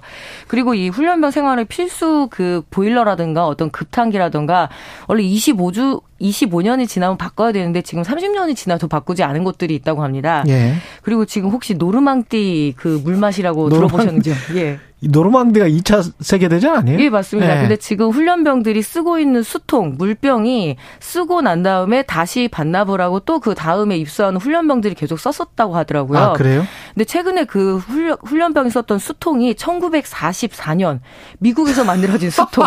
그래서 이 물맛은 노르망띠 물맛이다. 이런 이야기가 있는데 이 부분도 인권위가 지적을 했습니다. 어떤 위생의 문제라던가. 그래서 지금 얼마나 이렇게 이 부자 나라에서 음. 있을 수 없는 일인 거죠. 그래서 어떤 국방비를 또 얼마나 많이 쓰는데요. 네, 개인 장구들에 대한 어떤 지급에 대한 문제들 그리고 또 재래식 화장실이 여전히 있다고 합니다. 아, 그래요? 예, 그래서 이 신세대 장병들에게 상당히 어려운 문제인데요. 그래서 음. 이런 재래식 화장실도 개선하라는 권고가 나왔고요. 음. 예, 또 해병대 같은 경우에는 이렇게 그 소변기 같은 경우가 차단기가 없대요. 차단막이 없다 그러잖아요. 제가 예. 안 들어가서 모르겠는데, 그래서 이 부분도 개선을 권고했는데 시설뿐만 아니라 이 군 잔병, 그러니까 훈련병들이 어떤 그런 민원들 있잖아요. 음. 어떤 부당한 문제라든가 이런 것들도 잘 이렇게 민원이 전달될 수 있도록 이런 부분들도 좀 신경 써야 된다라고 권고를 했는데 예. 뭐 국가인권위에서 강력하게 권고를 하더라도 늘 좀 이렇게 입맛에 맞게 받아들이기도 하고 안 받아들이기도 하잖아요. 예. 예, 근데 이 튼튼한 국방의 가장 기본은 일단 훈련병들의 그 인권 개선과 그리고 시설 개선에서 오지 않을까 싶네요. 징집을 하는 나라에서 네. 훈련이 뭐 이렇게 돈 받고 하는 그런 용병을 쓰는 그런 나라하고 비교를 했을 때 오히려 더 좋아야 되는 것 같아요. 네. 그래서 뭐 네. 일부에서는 전쟁을 늘 전제로 하는 거기 때문에 그렇다라고 음. 하는데 현대의 전쟁이라는 것이 재래식 화장실 쓰고 이런 것 같지는 않거든요. 그러니까요. 그래서 그런 건 핑계이고요. 예, 강력한 국방은 예, 장병들의 예, 편안한 생활에서 오지 않을까 싶습니다. 내무반도 좀 뭐 두 명 정도만 네 네. 명 정도만 잘 수 있게 그렇게 좀 넓혀줬으면 좋겠습니다. 예, 최소 네 명 규정 만든다고 하네요. 한 번 더 뉴스 정은정 작가였습니다. 고맙습니다. 네, 감사합니다.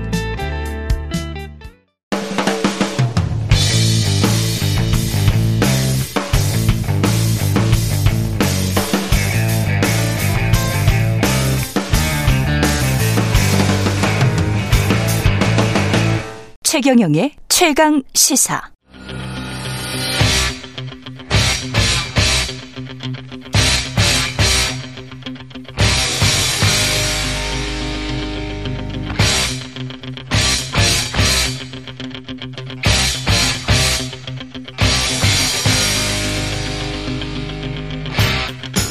네, 답답한 정치 이슈를 팍팍 때려보는 시간 정치펀치 정청래 민주당 최고위원 나오셨습니다. 네, 안녕하십니까? 안녕하십니까 정청래입니다. 예, 그 추가 소환은 불응하는 게 낫다는 식으로 이제 의원님은 말씀하셨습니다만은 네. 계속 나가겠다. 이게 이재명 당 대표의 의견이네요. 음, 더 이상 물어볼 말도 예. 대답할 말도 사실상 없어요. 음. 이재명 대표한테 들어보니까 음. 거의 침대 축구 했더라고요. 검찰이 예. 예. 그러니까 한 말 또 하고 물어본 말 또 물어보고 증거 음. 제시한 거 또 제시하고 그래서 뭐 질문지가 100쪽이었다 이렇게 했는데 답변을 하고 보니까 199쪽이 나왔대요. 199쪽. 예. 검찰의 질문지가 아니 이제 답변 포함해서 다한 답변 것이 포함해서 작성한 것이 예. 그런 것 같고 그래서 나중에는 뭐 너무 그냥 slow slow 음. 뭐 이런 거였다는 거예요. 시간 끌기? 예.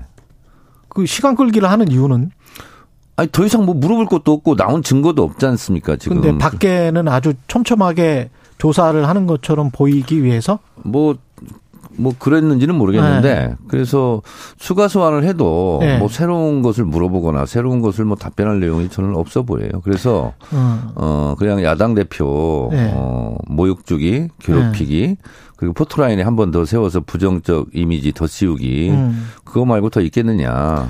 그래서 저는 안 나갔으면 좋겠다 네. 이렇게 얘기를 했는데 어 그래도 어제 기자회견에서 밝힌 것처럼 음, 대선 패배에 죄가를 치르는 거다. 음. 어 그래서 어, 내가 대선 패배를 한 음, 나의 부족이고 어, 근데 나 내가 대선 패배를 짐으로써 뭐 국회의원 포함해서 국민들이 얼마나 고통을 받냐 내가 어, 출석해서 조서받는 고통보다 국민들이 더 고통을 느끼고 있으니 내가 나가겠다 나를 밟겠다면 밟혀주겠다 뭐 이런 겁니다. 그 침대 축구를 검찰이 했다 이렇게 주장을 하시는데 국민의힘 쪽에서는 묵비권을 사실상 행사한 게 아니냐 이- 이게 이게 각- 침, 침대 축구 주장인데 뭐. 판단은 예. 국민들이 하시는 건데요. 예. 어, 참 한 가지 의문스러운 게 있어요. 예. 어, 법조팀 기자들은 음. 검사가 무슨 말을 하거나 흘리거나 하면 그것을 대서특필을 하는데 예. 그러면 반대편에 있는 이재명 대표의 입장도 궁금하지 않겠어요? 그 그렇죠. 그렇죠. 같은 비중으로 예. 다뤄야죠. 예. 근데 진술서 33조 그걸 음. 공개했어요. 공개했고. 네. 그리고 거기 내용에 어. 검찰 논리를 반박하는 것이 정확하게 다 나와 있습니다. 음. 근데 그런 건 보도를 안 해요. 제가 읽어본 결과 진술서 33쪽에 관해서는 왜 네. 보도를 안, 안 하느냐 이거죠. 검찰의 주장이나 그쪽에서 흘린 것 같은 정보는 계속 보, 대서특필을 하면서 계속 보도를 하면서 그렇죠. 그래서 제가 말씀드립니다. 음. 어, 한마디 이것은 벌을 줄 일이 아니라 상을 줄 일이다. 그 진술서 내용을 보면 네, 그렇죠. 그리고 네. 사실도 그렇고 예를 들면 부산 LCT 같은 경우 공공 이익을 환수했습니까? 한 푼도 거의 안 했지 않습니까? 예. 그렇잖아요. 예. 근데 대장동 개발은 5,503억을 음. 공공 이익으로 환수를 했어요. 예. 그럼 이게 5,503억을 공공이익으로 환수했느냐 안 했느냐 논란이 있을 수 있죠. 그걸 법원이 정리했습니다. 뭐라고요? 어, 예전, 예전 선거 때 이재명 경기도지사 어, 그 후보 때인 것 같아요. 음. 어, 내가 5,503억을 음, 공공이익 환수했다. 그래서 상대편에서 저거 허위 사실이다. 5,503억 이익을 환수하지 않은 거다. 음. 이래서 재판을 받았다는 거예요. 아. 근데 그거 맞다. 하고 어. 대법원 확정 판결이 났다는 거예요, 이미. 근데 왜 검찰 쪽에서 나오는 이야기는 1,800억인가 그렇게 숫자가 달라요? 그러니까 검찰이 네. 대법원 확정 판결을 인정을 안 하는 거 아닙니까, 그러면? 음. 그 사실은 맞다라고 이미 판결이 나왔다는 거예요. 그 환수한 게 1,800억 정도밖에 안 돼서 초과이익 환수제나 이런 그러니까 거를 안 해서 검찰의 배임이다. 판단이 맞습니까? 어, 법원의 판단, 판결이 맞습니까? 어, 법원에서는 5,500억 정도를 이미 네. 했다. 그게 허위 사실이 아니다. 사실이다. 허위 사실이다. 허위 사실이 아니다. 그렇죠. 음. 근데 이런 것도 보도 안 하지 않습니까? 그게 이제 대표적인 것이다. 네. 예. 그리고요. 이게 민간 개발업자들한테 100% 공사를 다 하겠으면 100%다 가져갔겠죠. 음. 그리고 실제로 어 이명박 정부 때 LH는 이런 사업의 손대라. 원래 LH에서 이런 걸 해야 되는 거예요. 예. 공공기관에서. 예. 그러니까 본인은 100% 공공 개발을 하고 싶었는데 예. 어쨌든 이명박 정부 때 이것을 뭐 방해한 것 어. 때문에 5대 5로 할 수밖에 없었다. 음. 그래서 절반밖에 어, 회수를 못 했다는 거 아니겠어요? 예. 그런데 다른 뭐 공 그 윤석열 대통령 장모가 연관돼 있는 음, 공흥지구라든가 음. 부산 LCT 같은 경우는 공공 이익을 환수했습니까? 음. 근데 공공 이익을 5,503억이나 환수한 것은 배임이고 예. 하나도 못한 것은 무죄고 이게 이게 맞습니까? 음, 대장동에 관해서는 그, 그렇게 반박을 하시는 거고 최근에 이제 성남 FC가 나왔다가 다시 이제 대장동이 나왔다가 무슨 도돌이표처럼 이제 또 쌍방울 이야기가 또 나오고 있는데 그래서- 변호사비 대납 이야기 나왔다가 이제 뭐 대북 송금 300만 달러 이재명 몫으로 그러니까 갔다. 이, 거 뭐냐면 예. 카드 돌려막기 수사이고 음. 나온 게 있으면 그걸 음. 가지고 기소를 하겠죠. 음. 그러니까 검찰도 지금 난감할 거예요. 증거가 없지 않습니까? 증거가 없다. 네. 그래서 쌍방울과 관련된 것들. 제가 봤을 때는 예. 뭐 대장동이든 성남 FC든 쌍방울이든 음. 뭐 근거가 있는 게 나온 게 없고 음. 증거가 없고 그래서 결국은 이것은 어제 이재명 대표가 얘기했잖아요. 예. 대선 패배한 대가다. 대선 패배한 대가다. 정적 제거 이재명 죽이기다. 그래서 생각해 보세요. 김대중 대통령이 전두환 때 사형 선고 받았죠. 예. 죄가 있어서 사형 선고 받았습니까? 음. 그리고 박정희 때 동경이 납치되어서 바다에 수장될 뻔했어요. 그랬죠. 김대중 대통령이. 예, 그렇죠. 근데 무슨 김대중 대통령이 그때 뭐 테러범입니까? 인질범입니까? 뭐 이급한 상황이라서 음. 납치해 가서 국민들의 안전을 위해서 동경 앞바다에 수장시키려고 했습니까? 음. 지나고 보면 이것이 정적 제거다. 근데 음. 정적은 죽지 않는다. 정적은 죽인다고 죽는 게 아니고 음. 제거한다고 제거되지 않는다. 왜? 국민들이 다 보고 있으니까. 유동규 측 변호인의 그 최근의 주장, 어, 본인 개인이 받기로 했다면 약정서라도 썼을 텐데, 최소한의 장치라도 했을 텐데, 이 대표 것이라 아무도 건드리지 못할 것이라 생각했기 때문에 약정서도 없었던 것 아니냐. 이렇게 지금 주장을 하고 있단 말이죠. 약정서 없, 없다는 걸 본인이 실토했네요. 아. 증거가 없다는 걸 본인이 실- 아. 네, 실토를 했고. 오히려 그렇게 봐야 된다. 그리고 어, 전문 증거 능력이 있습니까 없습니까? 전문.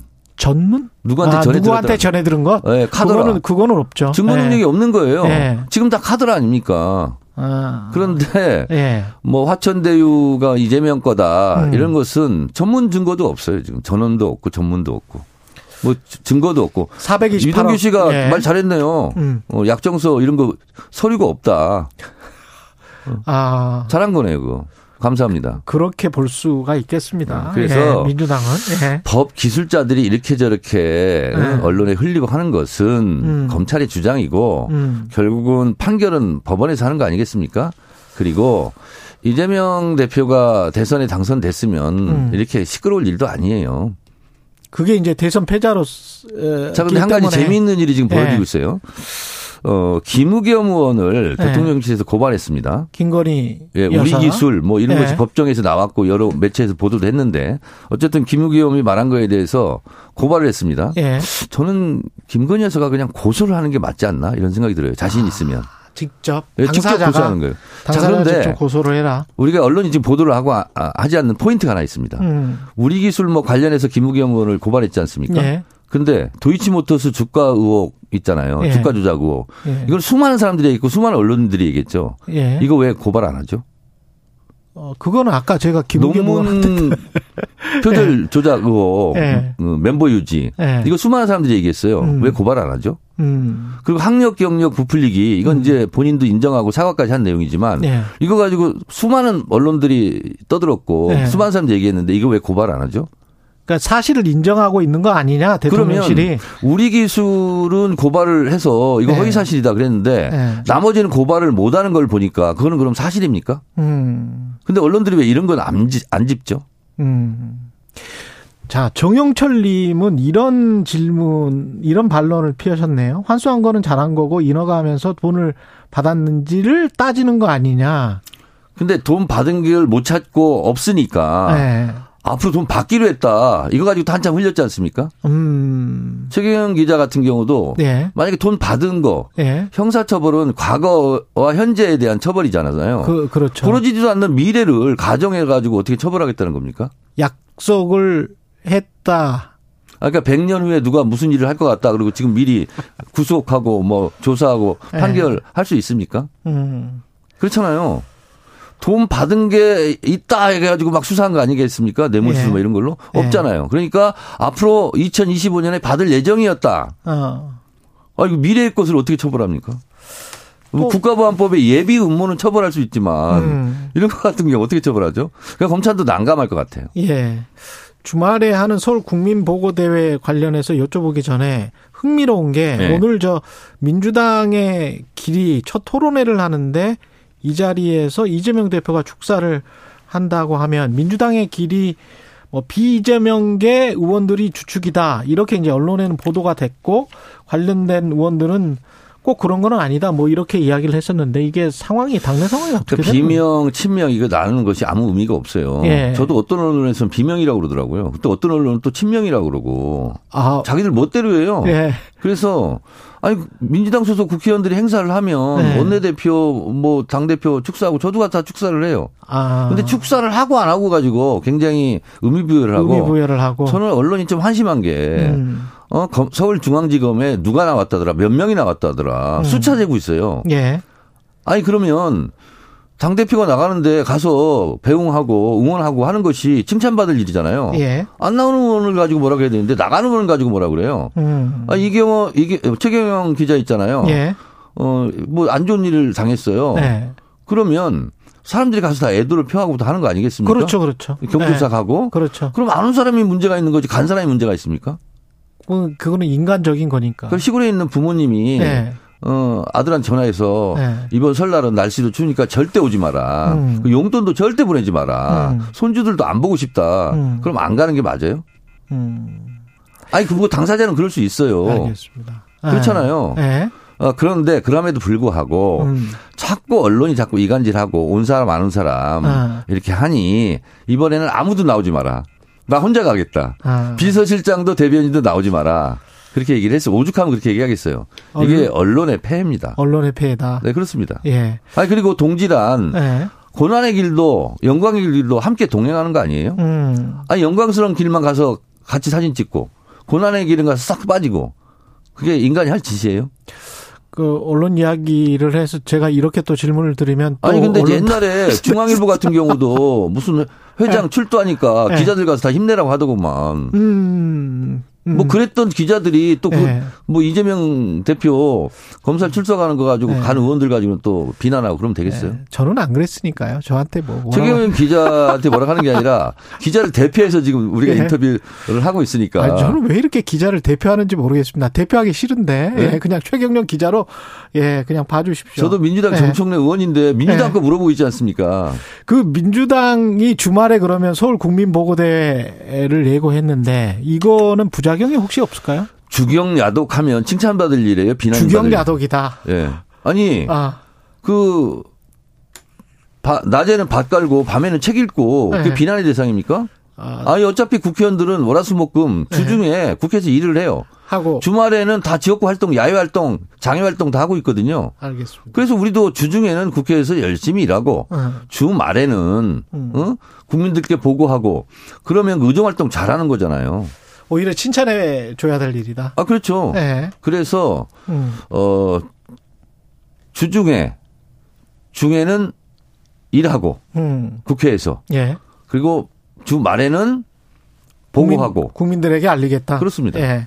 김건희 여사가 국민의힘 일부 여성 의원들을 마지막으로 이 마지막 질문입니다. 오찬해동 벌써 끝났어요? 예. 아유. 할 말이 뭐 많은데. 예? 막훅 지나갔습니다. 예. 이게 식사 정치를 시작했다. 김 여사도 이런 평가도 나오던데. 저는 김건희 시기가- 여사가 예. 충분히 누구든지 만날 수 있다고 생각해요. 네. 그리고 그걸 가지고 비난하고 싶은 생각이 절대 없습니다. 음. 아이 밥 먹고 살아야죠 다. 그리고 혼자 밥 먹습니까? 다 누구도 만나서 밥 먹고 다 하죠. 근데 예. 그게 문제가 아니라 그거를 보도했던 언론들에게 음. 엠바고를 어겼다는 이유로 아. 스스로 다 삭제하고 언론사들이 도대체 언론들 그게 뭡니까? 예. 옛날에 그 동아투이 이런 기계가 다 어디 갔어요?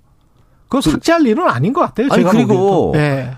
그뭐 육하 원칙에 쓴 것도 아니고 음. 뭐 김건희 여사 음. 뭐 국민의힘 여성 의원들과 뭐 식사 뭐 이런 거 기사 뭐 이런 거더구만.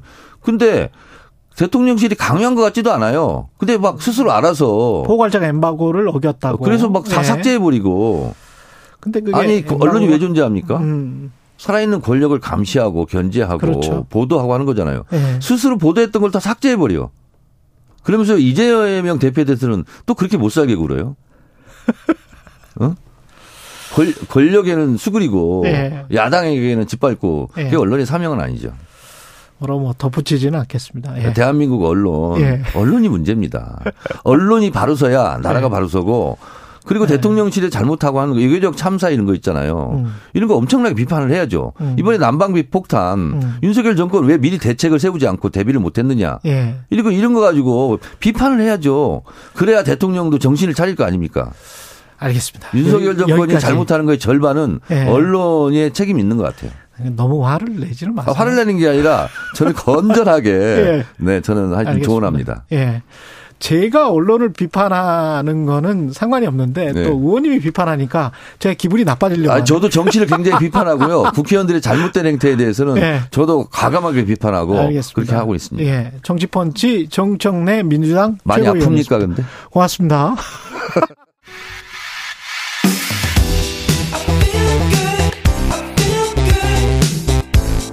세상에 이익이 되는 방송 최경영의 최강 시사 네, 방역 당국이 어제부터 의료기관, 약국, 감염 취약 시설, 대중교통 등을 제외한 실내 마스크 착용을 의무에서 공고로 전환을 했습니다. 1단계 해제인데요. 완전한 일상 회복은 언제나 가능할지 정기석 국가 감염병 위기 대응 자문위원회 위원장 전화로 연결돼 있습니다. 안녕하세요, 위원장님. 네, 안녕하십니까? 예, 앞 이 굉장히 길어가지고 힘들었습니다. 네. 예. 죄송합니다. 예. 겨울철 칠, 칠자 유행의 정점이 지금 지난 걸로 봐야 되겠죠? 어떻게 보십니까? 네, 정점은 지났고요. 예. 저희가 12월 셋째 주에 예, 정점을 통과했다고 음. 어, 이미 이제 말씀을 좀 드린 적이 있는데요. 예. 추세가 제가 예상했던 것보다 상당히 빠르게, 빠르게. 감소하고 있어서 예. 좀더 안심이 되는 시점이긴 하다. 예. 그렇습니다. 세계보건기구 WHO는 아직은 코로나19가 국제적 공중보건 비상사태 이 타이틀을 그대로 유지한다. 이거는 뭐라고 봐야 될까요? 굉장히 이제 보수적으로 본 겁니까? 이 WHO 세계보건기구는요, 예. 이게 상당히 좀 어려운 기구입니다. 왜냐하면 음. 그 참여하는 회원국이 아, 194개국이거든요. 그러네. 예. 그리고 이제 그들의 기본적인 자세는 음. 어 개발도상국이나 저개발국에서 어떻게 이 병을 이겨낼 것이냐라는 걸 판단하는 게 어, 더 중요하죠. 왜냐하면 선진국들은 다 이제 우리나라 비롯해서 알아서 잘 하고 있지 않습니까? 그렇죠. 예. 그렇죠. 예. 그런 거 하나 하고요. 사실은 3년 전에 이 저희 국제 공정 보건 위기 상황 사태를 이제 선언한 게좀 늦었어요. 음. 예, 그러다 보니까 이번에는 어, 다시 실기하지 않기 위해서 아, 그렇군요. 조금 오래 갈 가능성이 있지 않나 그렇게 보고 있습니다. 미국 연준이랑 똑같네.